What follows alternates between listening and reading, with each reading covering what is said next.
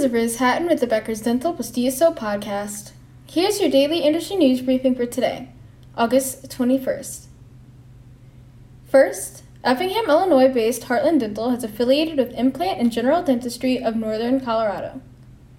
Based in Loveland, Colorado, the practice is led by Dr. Theo Miodowski III and Dr. Nicole Ferrara, according to a recent LinkedIn post by Heartland.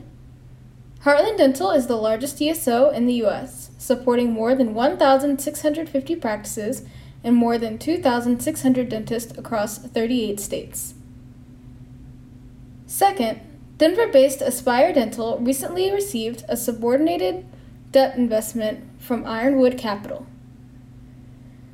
The investment will be used to support the company's growth, according to an August 16th news release. Espire Dental supports 29 practices in Colorado, Wyoming, Oklahoma, and California.